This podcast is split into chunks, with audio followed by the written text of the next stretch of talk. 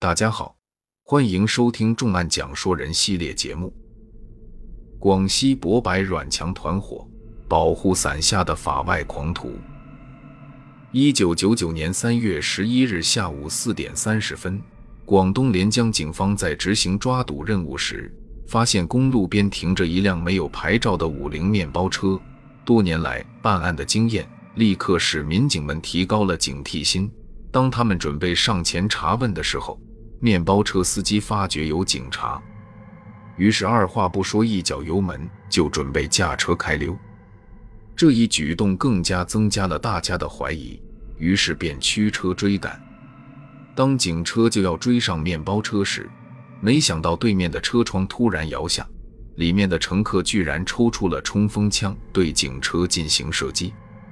这伙歹徒开枪将警车逼停之后，半路弃车，将面包车销毁，并且抢劫了三辆摩托车，从容不迫地逃窜进了广西博白县境内。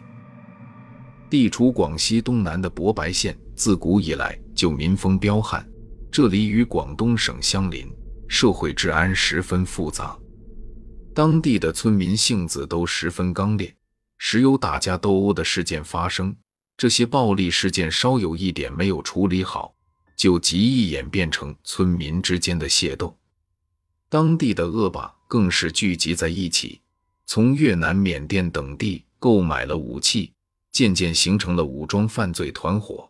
他们买通当地的保护伞，穿梭于两广边界地带，实施各种犯罪，可以说是无恶不作。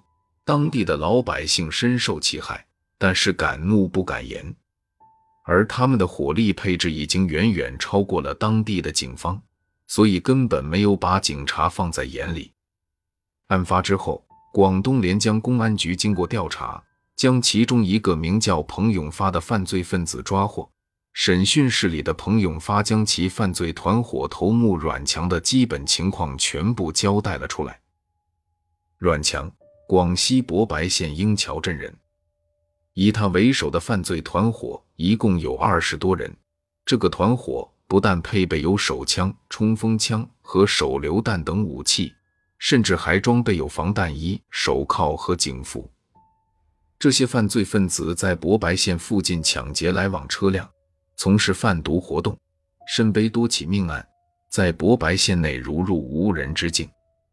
广西省公安厅得到消息后高度重视，很快就成立了专案组，并且派遣侦查员秘密进入博白县境内进行调查。经过侦查员们的不懈努力，终于查清阮强手下团伙成员的底细，核实了他们所犯下的有证有据的十八起案件，掌握了阮强的详细情况。一九九九年四月五日晚，侦查员们获得情报，阮强等人会在英桥镇的一处据点碰头。四月六日凌晨四点三十分，大批武警和公安向英桥镇集结，准备借此良机将阮强团伙一举歼灭。三十多辆警车、十多辆军车独守在出入窝点的各个路口，阮强等犯罪分子被包围在窝点里，插翅难飞。阮强一伙发现窝点被包围之后，立刻拿起武器负隅顽抗，一时之间子弹四射，枪声震天。让警方没有想到的是，阮强等人坚守的房子地形十分特殊，四周都是广阔的农田，没有隐蔽之处，歹徒们远距离向武警官兵们扫射，有一副当官之势。警方的数次强攻都被对方的子弹挡了回来。枪战从凌晨一直持续到上午九点，行动迟迟没有进展，上级果断决定动用反坦克武器。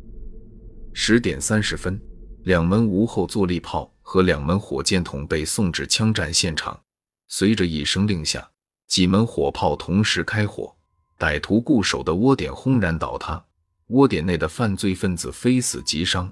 当警方清查现场的时候，却意外地发现阮强并不在死伤的歹徒之中。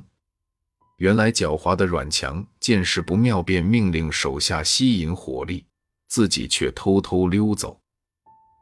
正所谓法网恢恢，疏而不漏，他在逃入山林后正好撞上了迂回包抄的武警战士，一番对射之后被当场击毙。令警方感到可笑的是，自不量力的阮强团伙成员听说阮强被围，还纷纷前来解救。他们来到窝点的包围圈外时，看到眼前严阵以待的武警官兵，顿时都傻了眼。这一战居然还做到了围点打援。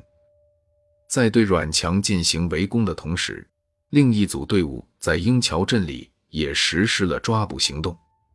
他们将阮强所开的歌舞厅团团包围，并且在歌舞厅内抓获了十八名犯罪嫌疑人。可是团伙中的两名头目李春和黄志广却因为有人通风报信，已经逃得无影无踪。李春，广西博白沙碑镇人，当年已经五十岁。他年纪虽大，但是极为凶悍，平时独来独往，行踪不定，就连团伙成员也不容易找到他。逃窜后的李春依然死性不改，纠集恶势力在两广交界的山区公路上实施抢劫作案。二零零四年初，广西警方专门针对李春成立了应急分队。这一年六月十二日，应急分队得到情报，李春在博白一个村子的赌场里出现，于是便在出入该村的路口设伏蹲守。晚上十点四十分，李春驾驶摩托车出现，众人立即上前实施抓捕。要说姜确实是老的了，李春见势不妙，立即毫不犹豫地从衣服里掏出了猎枪，将冲在前面的干警射伤在地。可是此时其他干警已经将他团团围住，李春开枪拘捕之后被当场击毙。六月二十四日上午十一点，另一名在逃头目黄志广在鹰桥镇被抓捕归案。他对阮强犯罪团伙在两广作案的犯罪事实供认不讳。至此，阮强犯罪团伙终于全军覆没。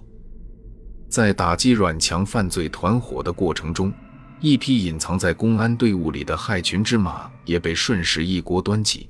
这其中不乏有一些领导干部，他们收受了阮强的贿赂，充当犯罪团伙的保护伞，并且多次将警方的行动透露给阮强，以至于犯罪分子逃避追捕，逍遥法外。在这些保护伞的庇护之下，当地派出所对阮强等人的犯罪活动视而不见，导致这一团伙肆无忌惮地横行乡里。打掉阮强团伙之后，这批人都被严肃处理，得到了应有的惩罚。阮强犯罪团伙终于灭亡，可是背后暴露出来的问题却值得人们深思。到底是什么造就了这个恶棍？又是什么滋养了这批害虫？如果没有了那些保护伞，这些歹徒还敢如此猖狂，横行霸道吗？阮强终于伏诛，可是谁又能保证没有第二个博白县，第二个阮强呢？欢迎收听重案讲说人，我们相约下期再见。